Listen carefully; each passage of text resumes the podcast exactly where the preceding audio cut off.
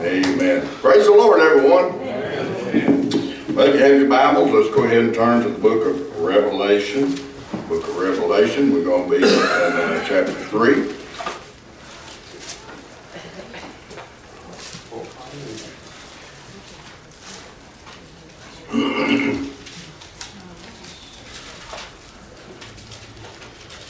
And we're going to start reading about the church of Laodicea. Now, purposely uh, didn't get into the church of Laodicea and uh, purposely left it alone by itself and did it for a reason, not because we were having ice cream tonight, because when I decided to do that, I, we hadn't even talked talk about doing ice cream. And uh, so it had nothing to do with that, but there is a reason why. And uh, if somebody would go ahead and read for me uh, verses 14 through uh, 22, we'll discuss what we read, and I hope you have some input on this. I'm going to ask some questions and see what you think. And uh, somebody would read that for me, please. And unto the angel of the church in Laodiceans write, These things saith the Amen, faithful and the true witness, the beginning of the creation of God. I know thy works, that thou art neither cold nor hot. I would thou wert cold or hot. So then, because thou art lukewarm, and neither cold nor hot, I will spew thee out of my mouth. Because thou sayest, I am rich and increased with goods, and have need of nothing, and knowest not that thou art wretched and miserable and poor and blind and naked. I counsel thee to buy of me gold tired in the fire, that thou may be rich in white raiment, that thou mayest be clothed, and that the shame of thy nakedness do not appear, and anoint thy eyes with thy eye salve, that thou mayest see. As many as I love, I rebuke and chastise them. Be zealous therefore and repent. Behold, I stand at the door and knock. If any man hear my voice and open the door, I will come into him, and I will sup with him, and he with me. To him that overcometh will I grant to sit with me in my throne, even as I have over, also overcame, and I am set down with my Father in his throne. He that heareth the ear, let him hear what the Spirit saith unto the churches. Okay.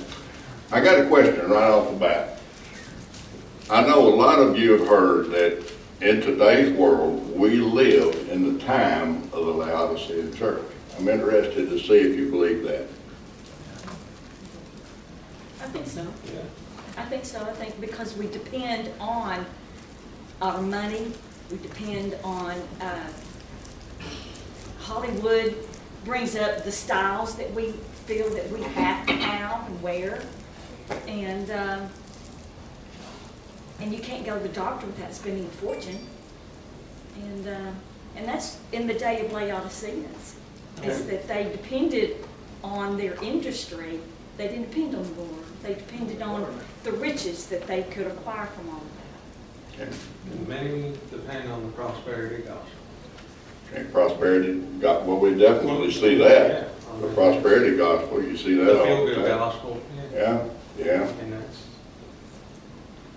okay. can't get much lukewarm in that. Now, what is, you want to explain what the prosperity gospel is to folks? It's, it's a teaching of that everything's gonna be all good. You give me money, Right.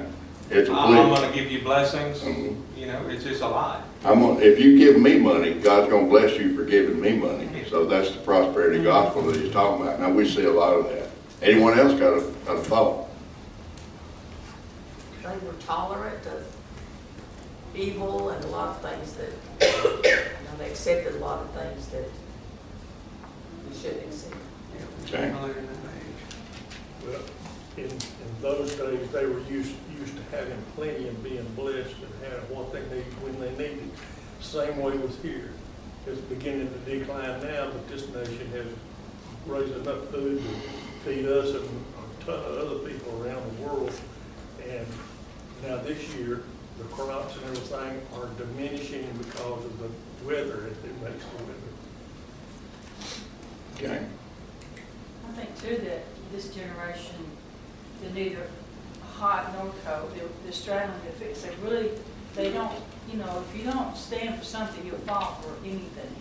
And so they're not taking a stand for anything, they're just, you know, they're not even trying to fight, they're, they're just, they're just there. And I think a lot of times we come, we come to church, we get up, we get dressed, and we show up. You know, and that's about it. And, uh, and we think we've done a good deed. But when we walk out, we're still as empty as we walked in. Okay, apostasy. Everybody in America today is a Christian. It's like it says over in Titus, they profess that they know God, but in works they deny Him. And uh, it's getting more and more so as okay, days go by. okay. And just, just saying something, no, it don't make it true. Just professing it, Absolutely. Faith without works is absolutely dead. Dead faith is saying, I believe, while you're not doing what you believe. That's dead faith. And James made sure we knew that wasn't gonna get us anywhere. So faith must be alive. It must be coupled with good works. It must be shown. Anyone else? We just get too complacent in everything. Okay, Everything's gonna be all right. It's- okay. You don't need God, you can do it yourself. There is no shame for your behavior in this world right now. Okay. Anyone else? I've often wondered is it the way that people act, the way they were, how the gospel was presented to them. You know, you have, uh, repeat after me, say this prayer, you'll be saved, you can go to heaven. We talked about that in Sunday school. Or were they really, did they really truly have an experience with salvation at that time to have a changed lifestyle? Or did they just go down to the altar just to get saved so they could avoid going to hell? you wonder, is that how the world is today? Because you have people that really take their salvation to a whole new level, and they really truly mean, they know exactly how they say their salvation is, that relationship with Christ. And then you have those that tell you, oh, I'm a Christian, but they tell you a smutty joke and they drop F-bombs right and left, you know, and there's no change. Okay. There's all kinds of things that we could look at comparing to the church then, today. All right. Well, verse sixteen says, man, he don't care for you, just hot or cold. Well, that, I that's, mean- that's my next question. Is Lake Country Baptist Church the Laodicean church? If we're gonna say we're in the time of the Laodicean church, then we got to examine ourselves and ask our own selves, our own selves in the church, or is that a picture of who we are? Are we that way? If it is, we're in trouble. And so, I, I respect your opinions. I personally don't believe that we're actually in a Laodicean time. I don't believe the seven churches listed here was to put any of us in a specific time. I think the seven churches were listed here because Jesus Christ wanted us to see that every church has issues.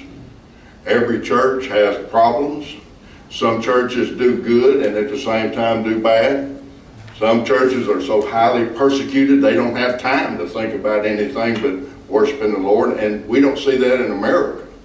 But he's talking to the world. Now, you got to understand this: Revelation is written to the world, to the to not just to the American churches, not just to us. It's written to the world, all the Gentile churches worldwide. And so there is churches in our world today who are so persecuted they have to hide. If y'all remember back during the uh, Gulf War, that there was a city that was made up mainly of Christians. It was in Afghanistan. Those Christians, the Muslims that were attacking that city, decided they wanted to annihilate those Christian people. They wanted that cancer removed. And those people fled up into this mountain. And our government knew they were there. And for whatever reason, our president at that time purposefully did not send help to them people. And when they finally did, they found nobody. And we never got the word. I never heard, never read anything about them. But in my thinking, they were all killed. And so you think about that, and so the Church of Philadelphia, the Church of Smyrna that's talked about here, there's churches like that in our world today. There's churches like Sardis that's, that does things for the Lord, but they have, they're doing it out of habit. They're not doing it because they love Jesus Christ. We see that in churches today, don't we? So every one of the churches that are listed here are listed to us, to then and us today, to let us know that these churches that he saw there then are still in existence today in a very similar fashion. You can think of churches and you can think of churches and you know some that really hold a banner, hold up the light, really work, and you can see others that that don't. That's all about prosperity. And these are the who he's talking to in Laodicea. So I believe that if you have to look at the seven churches as a whole and you get an idea of what the churches of the world today still resemble these very churches. Now Jesus found fault. He found good things with, with almost every church and he found fault with almost every church. He found no fault with the two churches that were under so much persecution. But here, in this church, listen to me, he finds absolutely zero good. Zero. Something to think about, isn't it? And so we need to understand that the love of money is genuinely the root of all evil. And it gives the reason why he, he when he looks at this church, he and he look how he presents himself to them. He said, uh, he said, uh, these things saith the Amen. Now, what does Amen mean? So be it. So be it. That's final. Okay? That's what it means. It says, so be it. And he, and he said, I am the, so be it, I am the final. I am the faithful. I'm the true witness and the beginning of the creation of God. I am the beginning of it. And, and so when he looks at these, these people, he says, and I know your works, and your works are not good. Okay? Thou art neither cold nor hot. Now, so what do we call that? He calls it here lukewarm. Amen? He calls it lukewarm. I don't know about y'all, but when I drink a Coke, I want it cold, don't you? I don't like a lukewarm cup. When I drink a cup of coffee, I'm bad about drinking it lukewarm, but I prefer it hot. When I drink iced tea, I don't want hot tea. You know, and things like that, and we're accustomed, so we can, he uses terminology here and language that we can understand what he's talking about. There's some things that don't taste good unless it's hot, and there's some things that don't taste good unless it's cold. Amen? We're going to have ice cream in a minute, it's going to be cold. We don't want hot ice cream, do you? Okay. Anyway, if you do, there may be some out there that's melting real quick. And so he says, so you're neither cold and you're neither, you're not hot. And look at what he says. I would you rather you be cold. Now that's a strange statement for the Savior of the world to say to the church, isn't it? I would rather you be cold. I would rather you be real. I would rather you be honest and say, I just don't really care about doing anything for Jesus. Now think about that. If we were to hear somebody say that in the church, we'd go, oh. But he said, I'd rather you be that way than straddling the fence. I'd rather you be that way than wishy-washy. I'd rather you be that way. And he said, so I would rather you be cold or I would rather you be hot. So then because you are lukewarm and neither cold nor hot, what does he say I'm going to do? Now, we, he uses that, the, the, the writers, the ones that the interpreters use, this is a, a mild way to put what he's actually saying. What's he actually saying? I'm going to throw you up. Now, let me ask you a question. Does that sound like a group of people he's going to let enter into the promised land? Enter into rest, enter into heaven? Does it sound like it? Okay. His judgment on them is I'm going to spew you out of my mouth. Now, when Christ comes, what's going to be in his mouth? He's going to have a two-edged sword. The Bible describes it as a two-edged sword proceeding out of his mouth. There's going to be vomit from the Laodicean church on that sword. There's going to be vomit on the, the word of God that proceeds from him. because they have made him sick to their stomach, his stomach, by their actions the way they are. They're not hot, they're not cold, they're mediocre. Amen. Now the Bible tells us often to do diligently for God, to be zealous for God, to be energetic for God. Amen. We, you know what we're supposed to be? We're supposed to be a fire. When John the Baptist said that when there's one coming after me that whose, whose shoelaces I'm not worthy to unlatch, and he and I, I baptize you in water, but he's going to baptize you with the Holy Ghost and fire. You're going to be a dynamo. You're going to be explosive. You're going to you're going to change everything. And that's that's the way John the Baptist described what Jesus was going to do for us. Now this Laodicean church is not that way. Now there's a lot of churches that would say, well, if you want to be that way, then you need to get up shout. You need to run the aisle. You, that ain't what he's talking about. We are supposed to be dynamic for him in this world. We're supposed to be dynamic for him in our witness. We're supposed to stand in our faith on the, on the name of Jesus Christ and proclaim it to people we know don't want to hear it. It ain't about what you do in this building, it's about what you do outside this building in that mission field out there.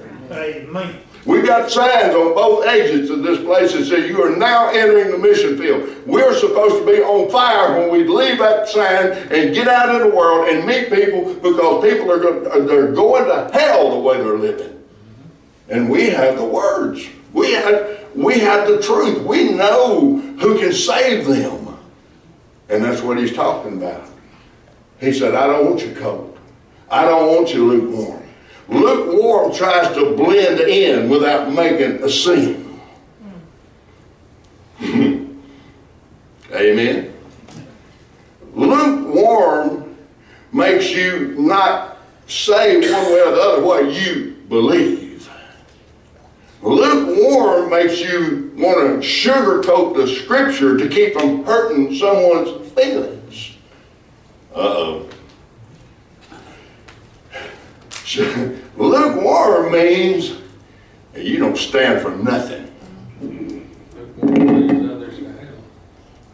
Yeah, that's spooky, isn't it?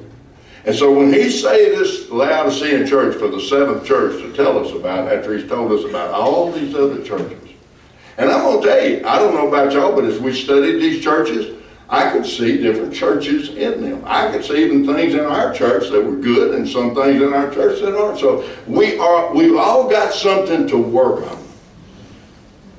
The key to the church, the success of the church, is when people walk in those doors, they feel something. No, they feel somebody. They feel a love between people. They hear joy. They experience laughter. They see people get touched. They, they feel welcome. And that's what they're supposed to feel when they come into our Father's house. Amen? You know what? The, the rankest sinner that ever was ought to be able to come in that door and feel that also. But if we're not careful, when certain people walk in that door, we go, yeah, what are they doing here? Amen. God help us. And, and, and so we can't be lukewarm. We either are with God or we're not. We're, we're either yes or we're no. We're either hot or we're cold. He don't accept us any other way. This lukewarmness and trying to satisfy everybody, and that's what the, the, the, the super churches pastors do. They want to they want to, to make everybody feel good. When, when you begin to feel good because of your sin, you're in trouble. You, you rate cold. Amen? When, when you leave church and you say, I'm going to go home and I'm going to go to that woman I've been living with for five years and I know now God's good with it. Amen? That don't work. I, going to leave here, and I'm going to go down to one of the honky tonks and I'm gonna sit on the bar stool and I'm gonna drink because the preacher said I'm good. And it you can use any example you want to. Because it don't stop there. I'm not going to church today because the fish are biting and I can worship God in spirit and truth right there when I'm fishing. Heard that. And y'all, you would not believe how many times I've heard that one. And I'm not belittling people, I'm just telling you, we fool ourselves into thinking God's okay with things He's not okay with. And we have to be careful for that. We also fool ourselves into believing I'm better and I'm good and everybody else is bad, and as long as everybody else is worse than me, I'm good. That ain't right either. When we get as good as Jesus Christ, now we can brag. He's our example. He is who we're supposed to try to be like. Amen. If me and Troy get in a competition with who's for, for who's best and who does the most for the Lord, God help us, we in bad shape if that's all we are. And so he says, I don't want you to be this way. I don't want you to be lukewarm. I want you to either be hot or you can be cold. But if you're if you're lukewarm, I'm going to vomit you out of my mouth. And then he gives the reason why these people are like this. And we everybody that said that they think that we're in that time of Laodicea understands in our nation, in our nation, the income of some of the lowest income people is greater than the annual, the monthly income is greater than the annual income of other people in other nations. Now, if anybody's got a right to bellyache, it's them. Amen. We need to learn to be blessed. Not because of how much money we got or how much we've got more than anybody else. We need to learn to be blessed because we know Jesus. The joy unspeakable and full of glory is because He's here. It's because of what He did. It's because of who He is. It's because of how much He loves us. It's because of where He's going to take us. It ain't got nothing to do with your economic status or how much food you got on the table. You know what? We got dogs in our country that eat better than people in nations. That's right. Are you listening to me? Been there and seen that. We, we've got animals that eat better than people in other nations. God help us. To never think that our prosperity, you know what? The, the prosperity given to Israel became a curse to them. The prosperity given to the United States of America has become a curse to it. And if we're not careful, we'll let that curse of the prosperity enter into the church, and we will not be blessed either. We will think we're blessed, but we're not. And look at this. These people here had money. The Laodicea was one of those cities where there was a lot of business, there was a lot of industry, there was a lot of trade, there was tourism, there was all kinds. They had open markets. It was a crossroads of a place where people came together with their goods, and, and you could buy anything, and there was money everywhere, there was work everywhere. It was a lot going on. They had it going on. And so they were comfortable. They had money, they had everything they needed. And look at what Jesus said verse 17 because thou sayest, I am rich and increase with goods, I have need of nothing. Ooh, Uh-oh. I don't need it. That included him. Right. I don't need your word. I don't need your rules. I don't need this. I've got the money. I can do anything I want to. I've got plenty to eat when I get home. I don't need this. And I don't need to give it to anybody. I earned it, let them earn it. Boy, that's something you hear today too. Hmm. Now, let me ask you a question. Why was Job thought so highly of by God? It gives a description of Job. Job was one of the wealthiest men of his time. And how does the Bible describe him with his wealth? He took care of the people around him. He gave to people. And the more he gave, you know what, that's where we get to saying you can't outgive the Lord. He ain't talking about giving it to the preacher, giving it to the church. He's talking about giving it to the poor person that needs it. You can't outgive him because the more you give in his name, the more he gives. That's the way Job gave. Do you remember Cornelius in Acts chapter 10? What made the memorial before God? And the description they gave of this Gentile lost man? You remember what it said about him? That he gave alms to the poor. Now he's a Roman officer. He's over a hundred men. And he gave his money, his alms to poor people to help them out. And the Bible says not only did he give them alms, but his prayers of, of a lost man, of a man who didn't even know Jesus, his prayers to a holy God, the Father, Yahweh, who he knew the Jews knew, he believed in him, his prayers went up as a memorial before God. And as a result of him giving his alms and the result of him of his prayers before God, God sent an angel to tell him how to be saved. Amen. Now think about that. Are we supposed to be that way? It looks it appears that that pleases God. Amen. It appears that that pleases God very much. And he said, You say, I am rich, and increase with good, and have need of nothing, and knowest not thou. Now look at this. Look at his description of them with this attitude, with this arrogancy that they have. You are wretched. You are miserable. Now look at the next one. You're poor. And you're blind. And you're naked. Wow. Go up in one of the richest neighborhoods and get out with a sign that says that. Go, go where all the millionaires live and get that sign. You're poor, you're blind, you're naked, you're wretched, you're, wow. What would they do? Next thing you know, you'd be handcuffed with your hand behind your back, put in jail. But how does God see them? It, they can't handcuff God. They can't handcuff the Word of God. They've tried it and tried it and tried it. They've tried to destroy this Word. And, and you know what? Some of the some of the most evil men of all time has tried to destroy this Word, and we're still looking at it right now.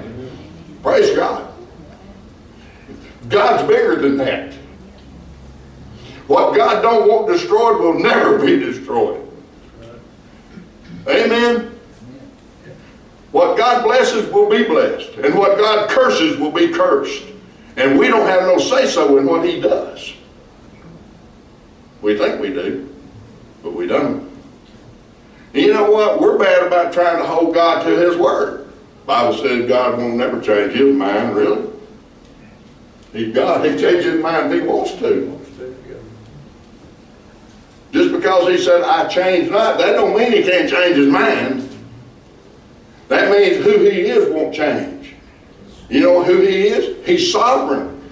He's supreme. He has all the power. That won't never change. But if He wants to change His mind, if He wants to change His scripture, He can do that. He changed from Old Testament to New, didn't He? He did away with the bulls and goats, didn't He? He sent Jesus, didn't He? That's change.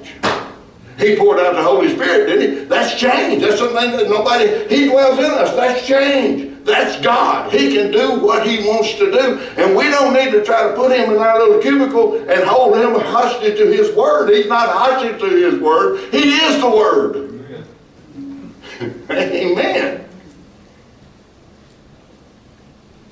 Wow. And so he describes them, and although they think they're all that, he says you're nothing. You know what? When I read this, I could I could see. I don't watch Academy Awards or I mean they're sickening to me now. All the awards of them. So I don't watch them. I used to watch them when I was young. And you'd see, you know, the, the, the Academy Awards, the ones that had the biggest movie, or the, uh, were the ones that were the most glitzy and glamorous, and they just ooh and oh, oh my, oh, I love be, oh and just make you stinking sick.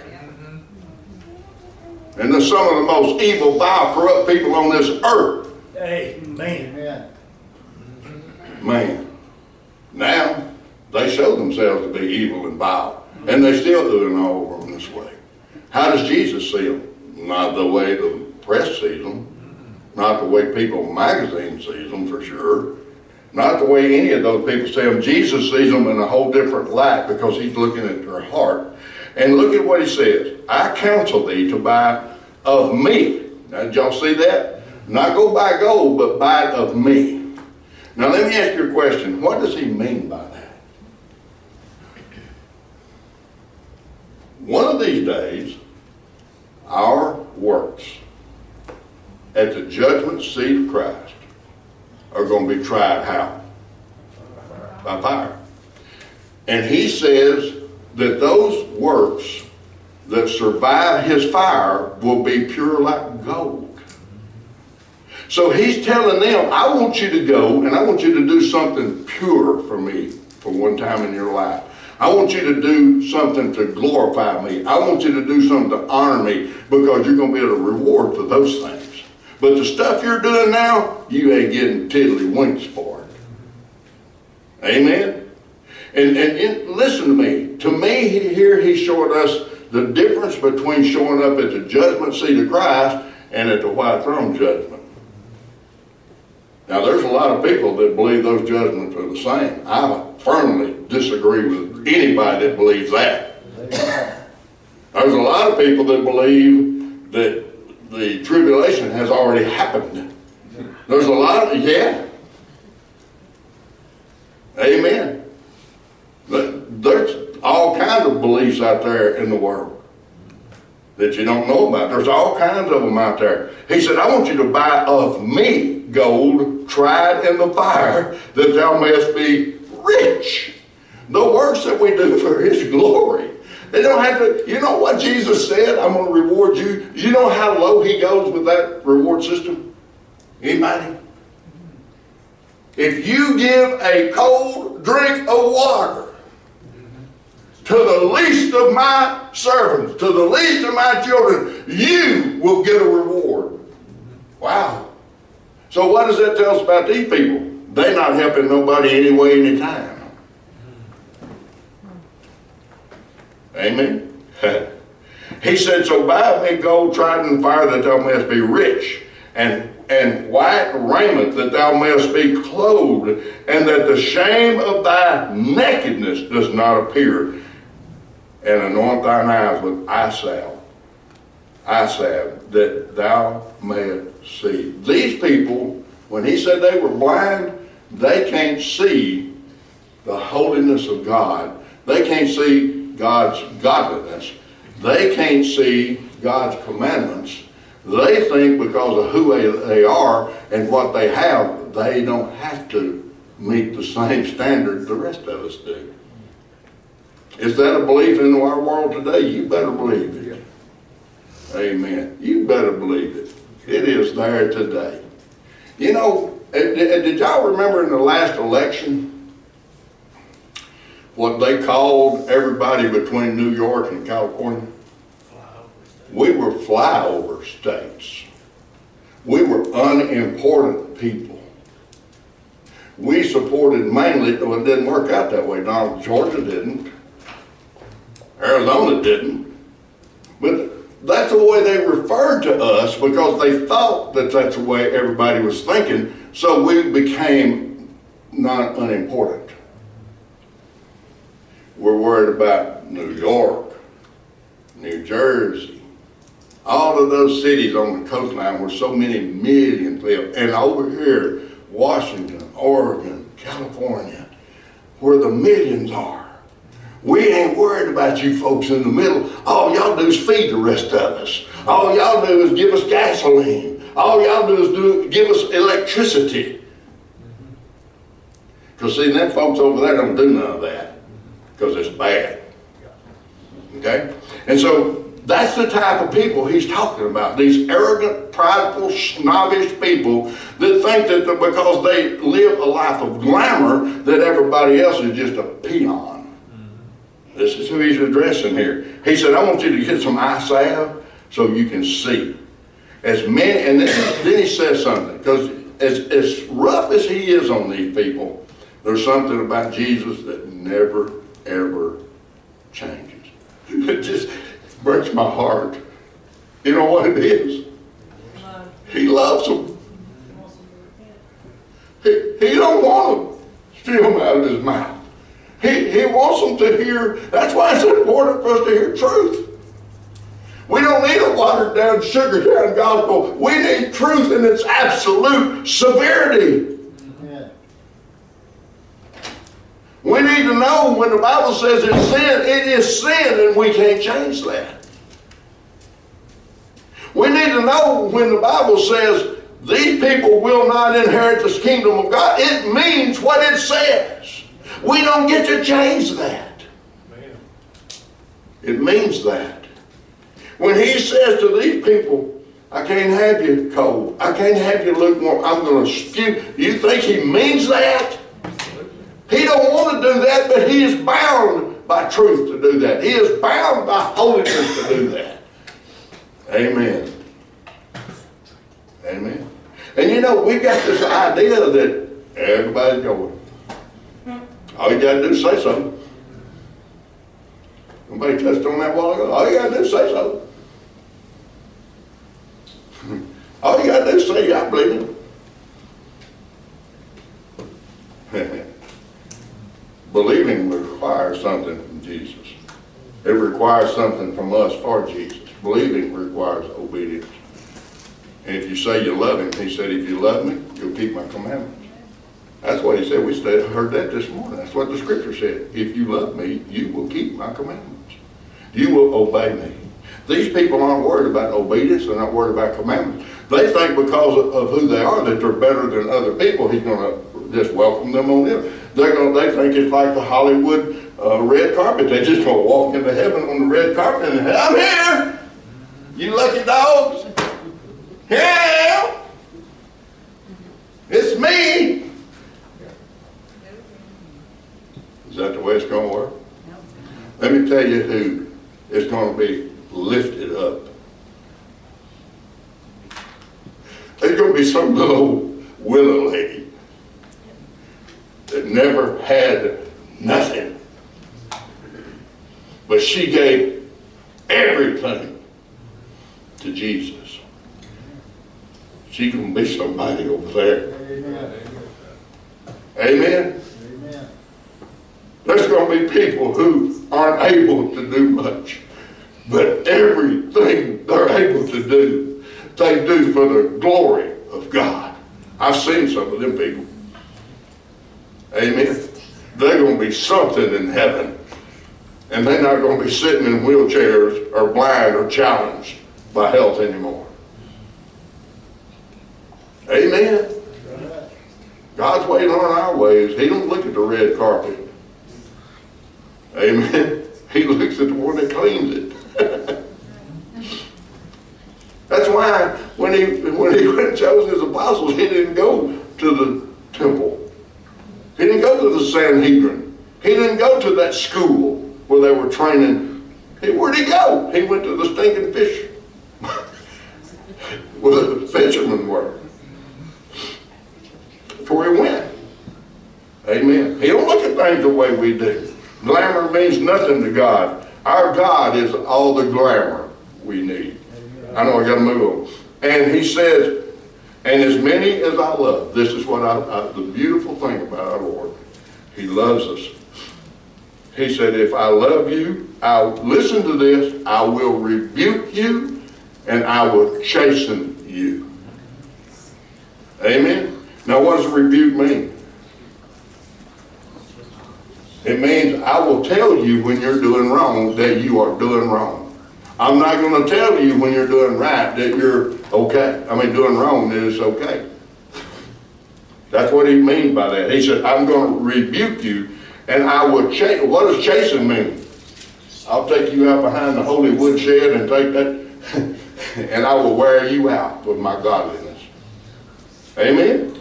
Have you ever been taken out behind the woodshed with Jesus Christ? I have been there a lot of times. Amen? Chasing. What does the scripture say? He chastens those whom he loves. That's what he's telling us about children. Don't be afraid to spank them children. He said, I chasten those I love. you need to chasten them too. That rod don't hurt them a bit. Does them good, and it does us good too. And so he said, I love those I rebuke and I and chasten. He said, now look, be zealous therefore. That means be eager to do this. What's he want them to be eager to do? Repent. Let me ask you a question. Are you eager to confess? Are you eager to repent? I think everybody in here doesn't know. Did you know those two things are the, some of the richest blessings afforded to mankind by holy God? That ability to confess and repent. Now confession means you tell him you've done wrong. Repentance means you tell him you've done wrong and you turn from that. That's what he's telling them they got to do. You got to stop being hot, uh, cold, and you got to turn. You got to repent. And he said you better be energetic. You better be zealous. That means you need to hurry up. Amen. And he said, behold. Yeah, and, and there's another thing about that zealous. Yeah, I, I don't know. I know I'm not the oldest one here. But I remember, and I, I still see it today. Sister Patsy is one of the prime examples. A person coming to Jesus Christ melted down with tears. You don't see that much anymore. That's the zealous, zealousness to repent that he's speaking of. I want to see you. I want to see you pour your heart out to me. I want to see you really regret what you've done. I want to see you be ashamed of what you've done before me. And I'm going to forgive you. I want you to weep because you sinned against me. Do you do that? When you sin against God, does it make you cry? Amen. What do you think, of, what do you think a repentant church is? Is it, what's it look like? Is it two, is it five, is it the whole church, is it twenty? He's talking to not individual, he's talking. He's talking to the whole church. The whole church he's talking to this way. church look like? It's a revival. It's the awakening. It's the salve. It's the truth of the Word of God that gets, and they hear that Word, and they, it breaks their hearts. And they say, we have sinned against the holy God. And we want to get right with Him. Amen. What it is. That's what this is all about. And it's about that in every church. Even the other churches that didn't do everything right. The same applies. He told them to repent for what they weren't doing right. Amen. And that's what he said. He even told one of them, remember, he said, You've forgotten your first love. You do all the works, but you don't do it for the love and glory. He said, I want you to repent of that. And if you don't, I'm going to take your candlestick. I'm going to take your church out. They had no value in the Spirit of God to do things like a robot. He don't need robots. Can you imagine him looking at individuals that way? Yeah. The same way, not just the. Well, the thing about it is, our judgment is going to be an individual Right, judgment. judgment. Amen. It's not just gonna be the church there. I tell that people all He's the time. speaking to the church. Right. Here he's speaking to the church. But it's, but the individual in that church can do that and he will honor that individual even in that church. Even in church. And that's what I tell people all the time. I used to have people come to me and say, well, I, I just, I feel drawn to this church. I want to be a part of this church, but my spouse don't want to. And I told them all the same thing. When you stand before Jesus Christ and you feel the Holy Spirit's leading you to a place, that spouse ain't going to be standing by you. They're not going to give an account for you. You're going to give an account for you. You're not going to give an account for them. I've had that conversation just this week. You do what God has laid on your heart and don't depend on your spouse to lead you that way. Amen. You listen to the groom that you're fixing to be married to and obey him. Don't listen to someone else that's telling you don't do that. If God's telling you to do it, do it. Amen? And I'm not trying to cause friction in the home. I'm trying to stop friction in the heart because that's a true statement. We're going to stand before him as individuals. Amen? That's the way it's going to be. And he said, now, now he says this, and look, he gives, a, he gives this beautiful, we've quoted this scripture and quoted this scripture and quoted this scripture over and over and over and over. He said, behold, I stand at the door and knock. Now, what does this tell you about this church? He's not in them. He's on the outside. He's not on in them. He's not in their building. He's not in. He's, they're not a candlestick to him. So he's standing outside, but he's doing something. Y'all, let me tell you, if any of you's ever been saved, you know what that means. You knew when God did this. When you backslid and you got back with him, you heard him. I'm knocking. And what does he say? I'm not pushing this door down. I could, you know, the Bible says that he opens doors that no man can close and he closes doors that no man can open. He will not open this door. You must open that door. You must open the door to your heart. He will not barge in. He will not come and save you. He will wait for you to open that door. Then he will come in. His invitation is the same always. Come or let me in. And so he says, and so if any man hear my voice and open the door, I will come into him. Whosoever will, who will open that door, I will come in. It's a promise. Nothing can keep him out once you open that door. He'll come in. And look what he says he'll do. I'll set up my residence for you. I will sit down at your table. I will dine with you. And I will drink. What a God. What a Savior. But it depends on ourselves. Will we accept that from Him? Because letting Him in gives Him something in our heart that we've guarded for a long time. The throne. The ownership. We become secondary to Him when He comes in. Amen. And He said, look at this, the last couple of verses, to him that overcometh, that's what overcoming looks like when you open the door and let that in. Now, listen to me. You know what happens when he comes in? You get power. You, you get your name written down. You get sealed. Amen. Your down payment has been made for you by him. You have everything you need for when he comes back to enter into the through the pearly gates in the glory. Oh, it's all given to you, but you got to open the door. You got to change your life and become hot for Christ. He said, "And he that overcometh, will I grant." Look at this. I will grant to. I can't see now. I will grant to sit with me in my throne. Woo!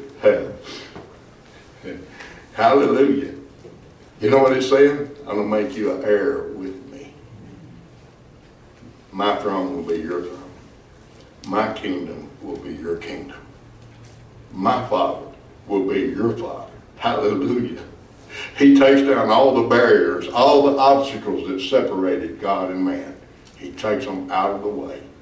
And he becomes, hallelujah, he becomes that bridge that we are able to come to the Father. And he said, you, we will sit with me in my throne, even as I also overcame, he overcame the world, and am sat down with my Father in his throne. And then he says the same warning that he gives in every one of these. He that hath an ear, let him hear what the Spirit saith to the churches. Amen.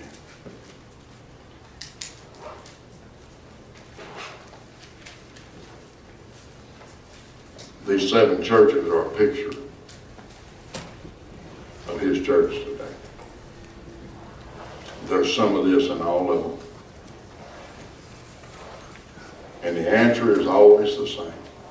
We must hear, we must open our ears, we must confess, we must repent, we must be zealous, we must do good works for his glory, and we can't straddle the fence. We can't tell people that evil is good and good is evil. As much as our world proclaims that today, we have to be careful that we don't get that mindset with it. Amen. Any questions? This church at Laodicea, they're just going through the motions. I don't even think they're going through the motions. Yeah, Really, yeah, you're right. They're talking the talk, but they wasn't doing anything past that. Have you ever been into a church that you felt out of place because you didn't think you were dressed good enough because everybody else was way out there? Amen. Amy? Actually, it is not a red carpet affair. It's about a people who are in need of a Savior and who love Him. Amen? You know, I called it when I first started preaching because I just didn't look like a preacher. What's a preacher supposed to look like? What you supposed to act like? It ain't about what he looks like, it's what he acts like. It's about the message that he has. It's about the truth that he presents. And it's also about does he live what he preaches. That's what God looks at in the pastor, the deacons, and in the lay people. He wants us to be who we are in him. He wants us to live that way. And We just stand.